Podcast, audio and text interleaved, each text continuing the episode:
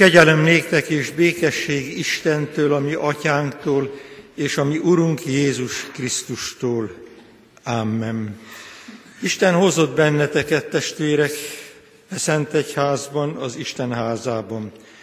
Jöttünk, hogy Krisztust királyként magasztaljuk, és leboruljunk előtte. A gyülekezet foglaljon helyet, magasztaljuk a mi Urunkat, és dicsőítsük őt, énekelve tovább a 25. Zsoltárt, annak 5. és 6. versei. A 25. Zsoltár 5. verse így kezdődik, az Istennek minden út a kegyesség és nagy hűség.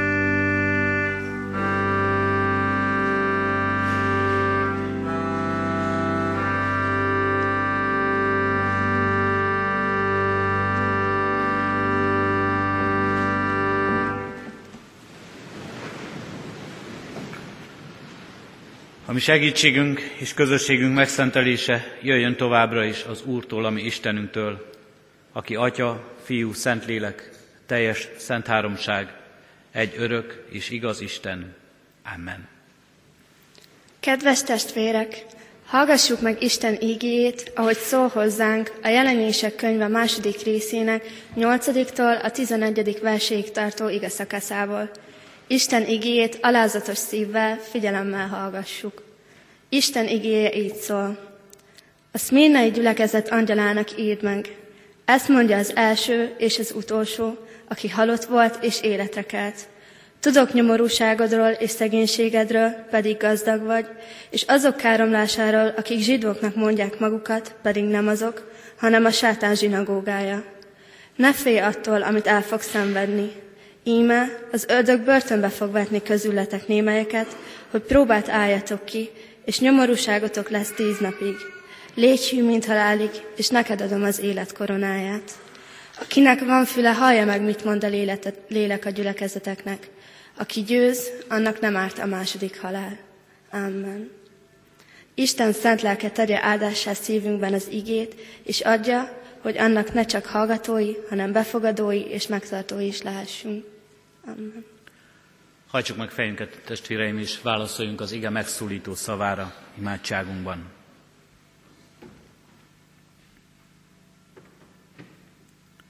Teremtő, gondviselő és megváltó, szerető mennyei atyánk az Úr Jézus Krisztus által. Áldunk és magasztalunk téged azért a szeretetért, amely megtartott minket erre a mai napra. Köszönjük kegyelmedet, amely kiárad ránk, hogy ebben a közösségben itt most együtt hallgathatjuk a Te igédet, bízhatjuk rád magunkat, kérhetjük el vezetésedet, igazságodat, tanácsolásodat. Áldunk és magasztalunk, Urunk Istenünk, hogy Te újra és újra megemlékezel, megemlékezel rólunk, és nem vetsz el magadtól minket. Hitetlenségünket, hűtlenségünket, elfordulásainkat és kétségeinket, önzésünket és bűneinket nem tekinted, hanem kegyelmes szereteteddel. Meglátod a mi nyomorúságainkat, elesettségünket, kiszolgáltatásunkat, és azt a nagy szükséget, amelyet szenvedünk, amelyben csak Te tudsz segítségünkre lenni, csak Te lehetsz szabadítunk.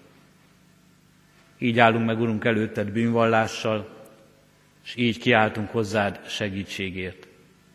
És köszönjük, Urunk, hogy kiáltásunk nem hiába való, reménységünk nem szégyenül meg, mert Te ígéreted szerint itt vagy közöttünk, megajándékozol minket szabadításoddal, szereteteddel, lelked ajándékával, igéd üzenetével.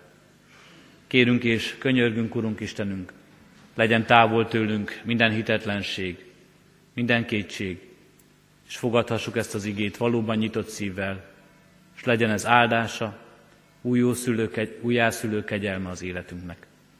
Hallgass meg minket Krisztusért. Amen. Kedves testvéreim, nyitott szívvel és alázatos lélekkel hallgassuk meg újra azt az igét, és vezessen továbbra minket, amelyet hallottunk már a keresztelő alkalmával, és hallottunk most a lekcióként felolvasott igerészből is, a jelenések könyvének második részéből, a tizedik versből eképpen. Légy hű, mint halálig, és neked adom az élet koronáját. Eddig az írott ige.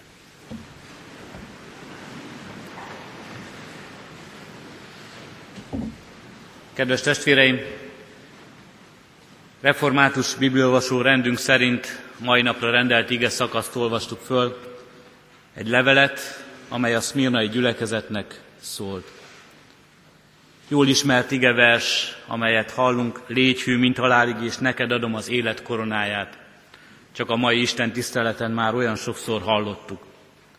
Kérdés talán sokak számára, amikor ilyen igét hallunk, hogy tud-e valami újat mondani még nekünk ez az igevers. Már mindent elmondtunk, már mindent hallottunk róla, már annyiszor hallottuk, és annyiféleképpen magyarázták nekünk, hogy igazából semmi újat nem várunk már ettől. A kérdés pedig még tovább folytatható, egy másik kérdéssel is megtoldható. Kell-e mindig újat mondani? Kell-e mindig újat hallanunk ebben a világban? Jó lehet, az emberek füle viszket az újdonságra, így szokták mondani. akarjuk és kívánjuk, hogy valami újat halljunk, valamit, amit még nem, amit más még nem, valamit, ami kuriózum, valamit, amiről azt gondolhatjuk, sokkal többé teszi az életünket, mint ami előtte volt, az újdonságával. A kedves testvérek, én úgy gondolom, hogy sokszor éppen a régi dolgok is, a régen, régóta, és sokszor hallott dolgok is megújíthatnak minket. Megújíthatják az életünket.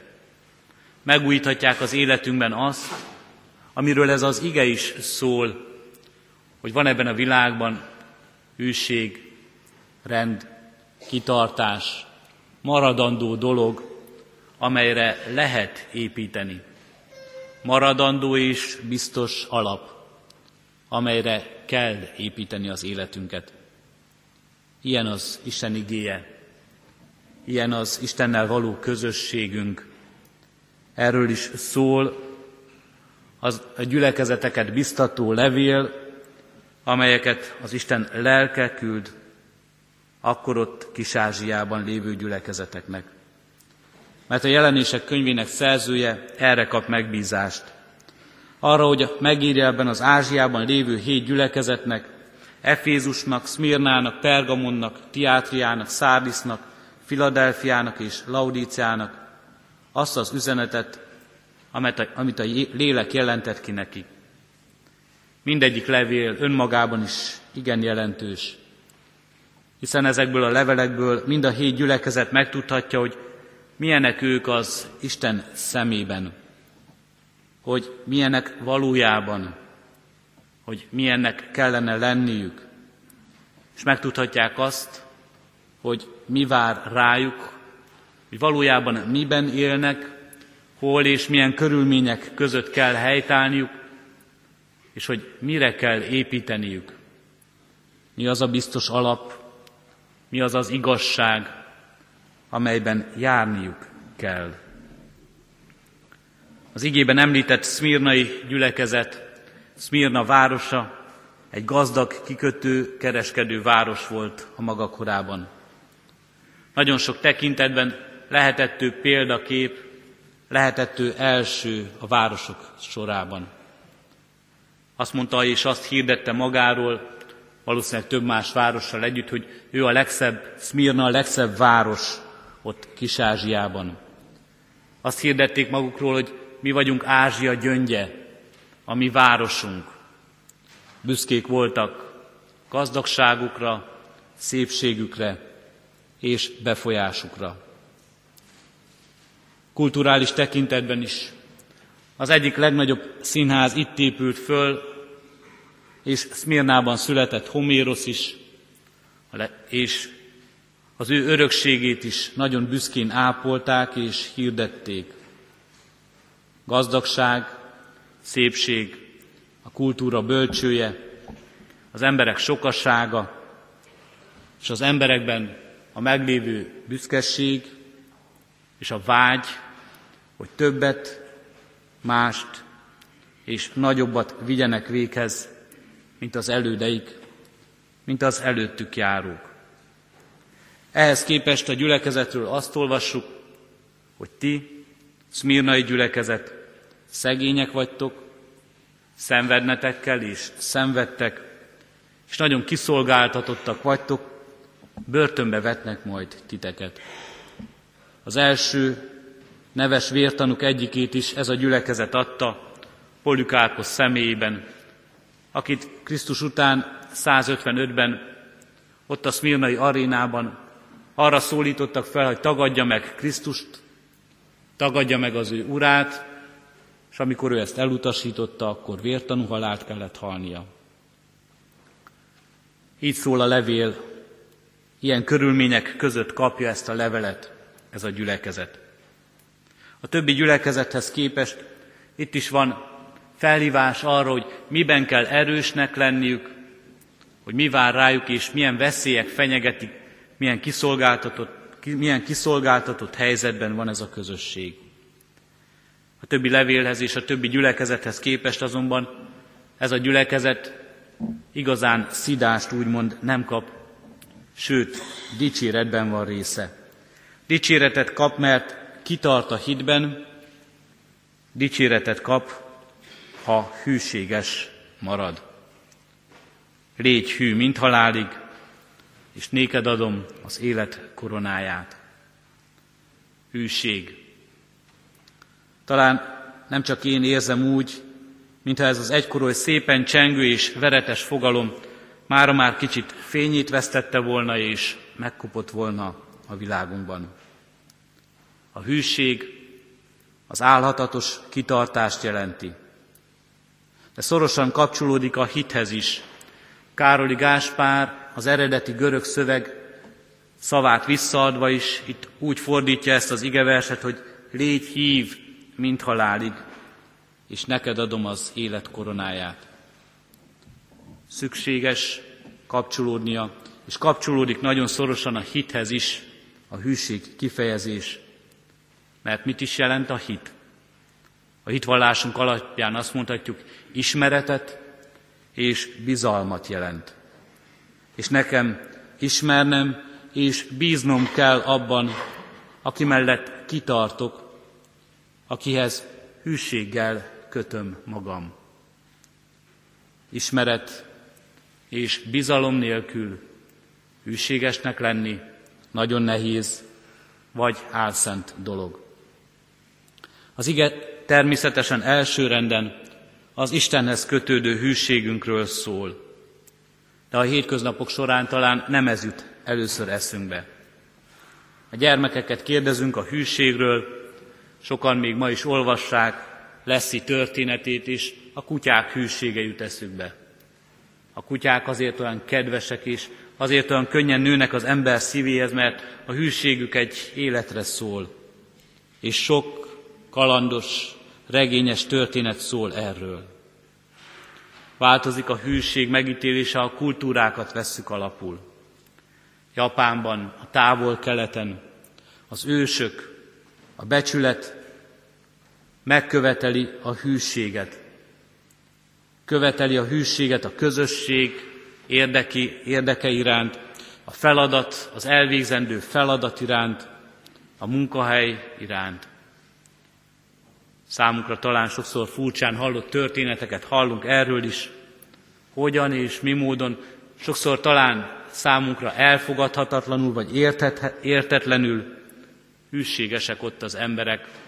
Valamihoz, ami nagyon múlandó, valamihez, ami talán nem is annyira meghatározó érték a mi számunkra. De a mi kultúránkban is változik ez, ha visszahaladunk egy kicsit a történelemben. Nem is olyan nagyon régen még itt Európában is a hűség és a hazaszeretet kézbe, kéz a kézben járó fogalmak voltak. Ma nem csak a hűség, de talán a hazaszeretet, hazánkért érzett felelősség, a közösségben, mint nemzetben gondolkozás is megváltozott az életünkben. És változik ez együtt a kettő, a hűséggel együtt. Mert mi felnőttek, leginkább ha a hűséget halljuk, a hűség szót, akkor ennek ellentétjére, a hűtlenségre gondolunk, és abban is talán leginkább a házas társi hűtlenségre és a házas társi hűségre. Szeretni könnyű, hűnek lenni nehéz. Nem tudom, ki mondta ezt, de nagyon megragadott, mikor először hallottam ezt a kijelentést. Szeretni könnyű, hűnek lenni nehéz. Talán Sokan azt gondolják, hogy most nagyon moralizálás lesz, amit mondok, de azt a példát, amit az előbb említettem, a házassági gyakorlat példáját mégis szeretném idehozni, mert nagyon jól megmutatja talán ennek a kijelentésnek az igazságát. Hiszen a házasság, a házasságkötés két ember szövetsége, melyre Isten áldását kéri. De a házassági gyakorlat a statisztikák szerint egyre inkább azt mutatja, hogy egyre kevesebben kötnek házasságot, és egyre több talán az élettársi kapcsolat, vagy még népszerűbb az elkötelezés nélküli, önmagam szabadságát nem feladó, úgymond együtt vagyunk kapcsolat. Szeretni könnyű, hűnek lenni nehéz. Talán ebben is azt akarja megélni az ember, hogy úgy indul egy kapcsolat, úgy vagyunk együtt, hogy bizonytalanok vagyunk a hűségben. A másik, vagy a saját magam, az önmagam hűségében. És nem is akarjuk megkockáztatni annak lehetőség, annak kockázatát, annak esélyét, hogy olyan valamit ígérünk, amit nem igazán tudunk megtartani, amiben bizonytalanok vagyunk. Nem ismerjük igazán a másikat, nem ismerjük önmagunkat, nem ismerjük magunkban a kitartást, az odaszánást, az elköteleződést, és ezért félünk, tudunk-e hűségesek maradni. Talán nem volt ez üres moralizálás, mert jól szemléltette mindennek igazságát, mennyire nehéz ma a hűségről gondolkoznunk, a hűséget megélnünk és éreznünk. És egy másik szint, amely már nem ennyire személyes, de mégis személyes vonzata is van, amelyért talán mások szintén megszínnának, hogy politizálni fogok, és pont ma a választások napján. Mert a közösségi szinten is nagyon nehéz a hűséggel mit kezdenünk. Könnyen megy az ígéret, könnyen teszünk ígéreteket, és talán az ígéretek most leginkább a politika szinterén azok, melyek elérnek minket. De azt is látjuk, hogy milyen nehéz megtartani az ígéreteket. A szavazatok megszerzése után is bizonyítani és kitartani. Eltökéltnek maradni ahhoz a másik szövetséghez, vagy ahhoz a másik szerződéshez, társadalmi szerződéshez és megbízáshoz, amelyet például egy politikus kap, hogy képviselje mindazokat és mindazoknak érdekét, akiknek szavazatát megszerezte. Hűségesnek lenni ezekhez az érdekekhez. Hűségesnek lenni azokhoz az emberekhez, akiknek bizalmát elnyerte valaki. Nem kevés felelősség ez. Nem kevés bízatik rájuk, népünk, nemzetünk vezetőire, nem kis felelősség és szolgálat. Szolgálat ez, hűséggel kitartani ebben a szolgálatban. Miért nehéz hűségesnek lenni? Házastársi hűségben, ember-ember közötti hűségben megállni, vagy a közösségben hűségesen részt vállalni a feladatokból. Azért szerintem ma is, amit a szmirnaiaknak is ír az ige, mert rájuk is jön szegénység, próba, nehézség, kiszolgáltatottság, nekik azt ígéri az ige, hogy börtön vár rájuk, üldöztetés, kritika, és őket is eléri ebben a kétség, és őket is eléri ebben a hitetlenség minden szinten, az Istenben való hitben, az önmagukban való hitben, a másikban való hitben, hogy kellene nekem itt lennem. Nem menthetném-e önmagamat ki ebből a történetből? Eléri őket az a gondolat, hogy gondoljak most már csak magamra, a saját magam érdekére, a saját magam jó létére, a saját magam szabadulására és menekülésére, és rázzam le magamról mindazt, ami a másikhoz köt, ami a másikkal kapcsol össze. Fele barátommal, embertársammal, hitvesemmel, vagy közösségemmel. Rázzam le magamról ezt a felelősséget. És ez, ez az önzés, ez a csak magamra való gondolás, ez az, ami a mi hűségünket megmétejezi, tönkreteszi, és vezet minket a hűtlenség felé. Ez az, ami miatt az ember, az emberi hűség bizonytalan, csapongó és szertelen. A saját magát mindenek fölé emeli, ha csak magára gondol. Mégis ebben az igében azt halljuk, hogy Isten számít az emberre, számít az emberi hűségre is. Építeni akar a mi hűségünkre, és Isten építeni akar a mi hitünkre is.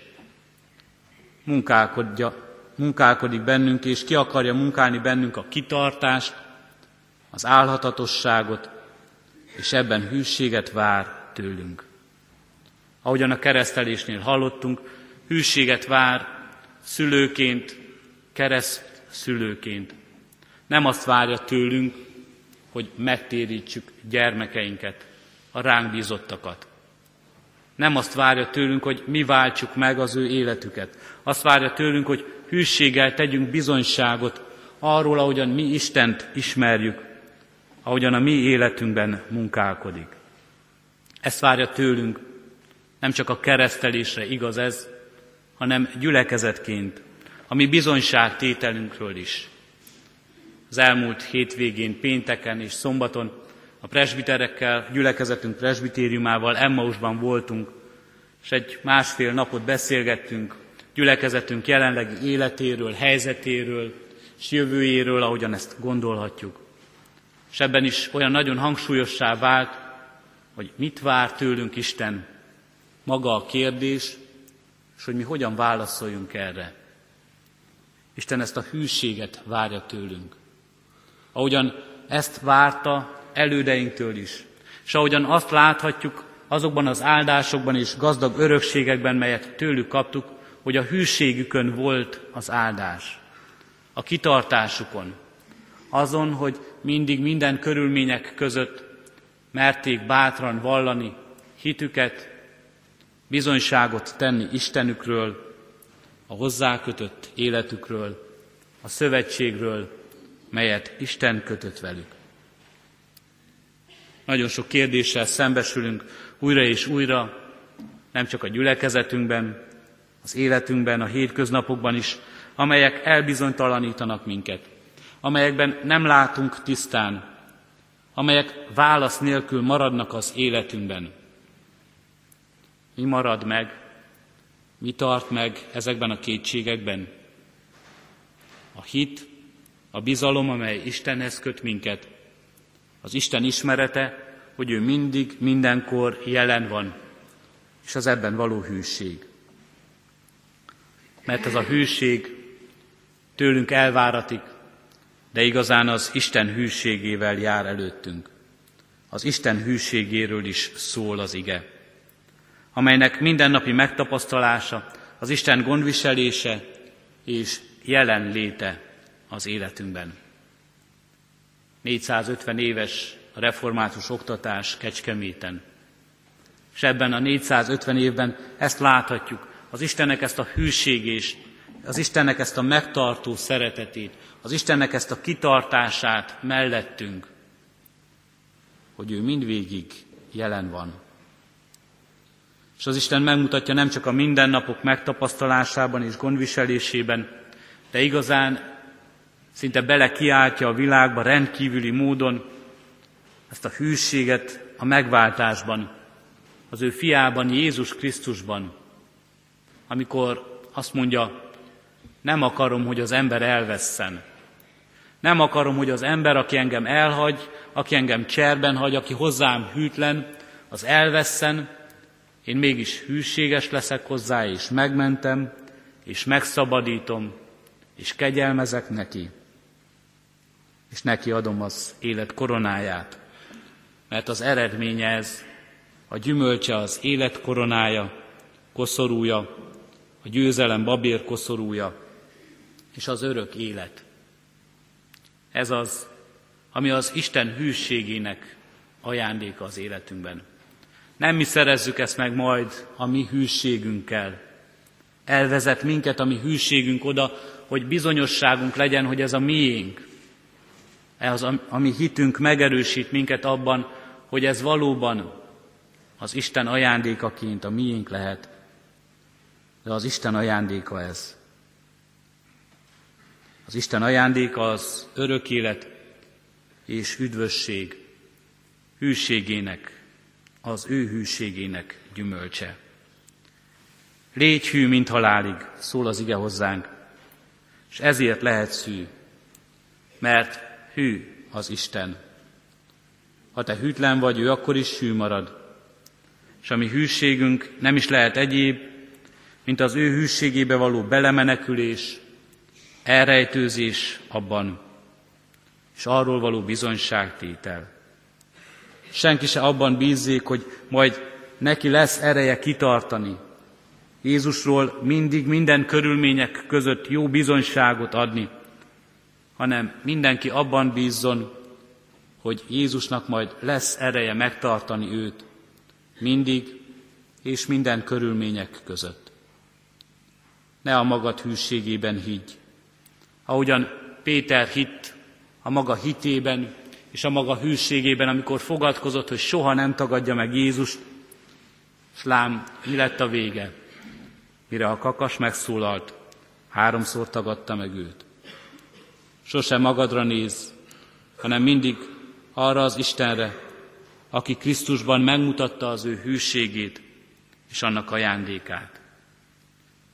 Az ő hűségébe kapaszkodva győzhetsz, tarthatsz ki, és lehetsz, és maradhatsz te is hű.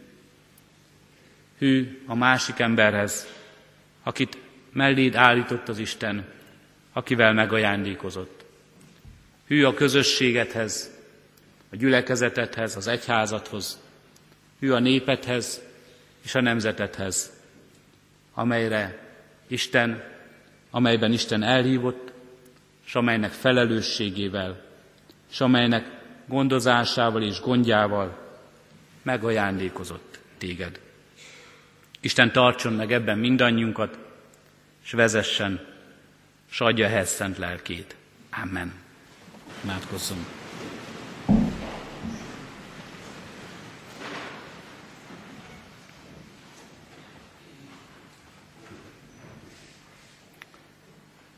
Köszönjük, Urunk Istenünk, kijelentésedet. Köszönjük az igét és benne a tanítást. És áldunk és magasztalunk téged, Szentlélek Úristen, ha megérthettük az igének üzenetét, a szívünkbe fogadhattuk azt. Áldunk és magasztalunk, Szentlélek Úristen, ha általad és benned megismerhetjük a mi Urunkat, Istenünket, megismerhetünk téged, Szent Háromság, úgy, amilyennek te akarod kijelenteni önmagadat. A gondviselő szeretetben, a megváltó kegyelemben, és az üdvösséget nekünk adó reménységben. Áldunk és magasztalunk, Urunk Istenünk, ha ismerhetjük igédet, akaratodat és igazságodat. És köszönjük, hogyha az a szövetség, amelyet velünk kötsz, és az a hűség, amelyel te kitartasz mellettünk, építi bennünk azt a bizalmat, amely mind együtt lehet a mi hitünknek alapja. Rád bízzuk, Urunk, önmagunkat. Rád bízzuk, hogy Te vezess minket, hogy Te fedezd el a mi bűneinket, hűtlenségünket, hitetlenségünket. Kétségeinkben, Urunk, Te adj nekünk válaszokat, kérdéseinket Te feleld meg, Te adj nekünk, Urunk, bizonyosságot, élő hitet és reménységet. És rád bízzuk, Urunk, szeretteinket is, közel és távolban lévőket. Mindazokért, mindazokat, akikért először érezzük a felelősség érzését. Rád bízzuk, Urunk, hogy add a mi életünk áldás lehessen az ő életükre. A mi bizonyságtételünk, a mi hűségünk, mely hozzájuk köt minket, az számukra kedves legyen, és hozzád vezessen, és rád mutasson. És rád bízzuk, Urunk, szeretteink közül egy gyülekezetben mindazokat, akiket szegénység, kiszolgáltatottság, betegség, gyászterhe sújt, akik a próbákat élük meg, és a próbákban azt, hogy hittel és hűséggel hogyan tudnak belét kapaszkodni, és mindabban, amire most nem találják a választ, mindaz, ami nyitott kérdés számukra, mindaz, ami kétség és félelem a szívükben, azon hogyan tudja hűségük, hitük, a veled való közösségük, a benned lévő bizalmuk átsegíteni őket. Kérünk és könyörgünk, Urunk, értük, erősíts meg bennük ezt a hitet, és ezt a hűséget. Jelens ki nekik magad, hogy megismerjék a Te könyörülő, vigasztaló, segítő és szabadító atyai kegyelmedet, és annak megtartatását, és ott legyen a szívükben a reménység, és láthassák az örökké valóságot, mely a te kezedből mindannyiunké lehet. És rád bízzuk, Urunk, közösségeinket, egy gyülekezet közösségét, jelenét és jövőjét. Addurunk, hogy az igébe tekintve láthassuk, hogyan is, mi módon élünk előtted, hogyan látsz te minket, milyennek látott hűségünket, hitünket, kitartásunkat. Láthassuk, hogy miben és hol kell helytállnunk, és bizonyságot tennünk rólad, és ehhez adj nekünk, Urunk, bölcsességet, ehhez adj nekünk, Urunk, tehetséget, ehhez adj nekünk, Urunk, szorgalmat és kitartást. És rád bízzuk, Urunk, most, e mai napon különösen is, a mi népünket.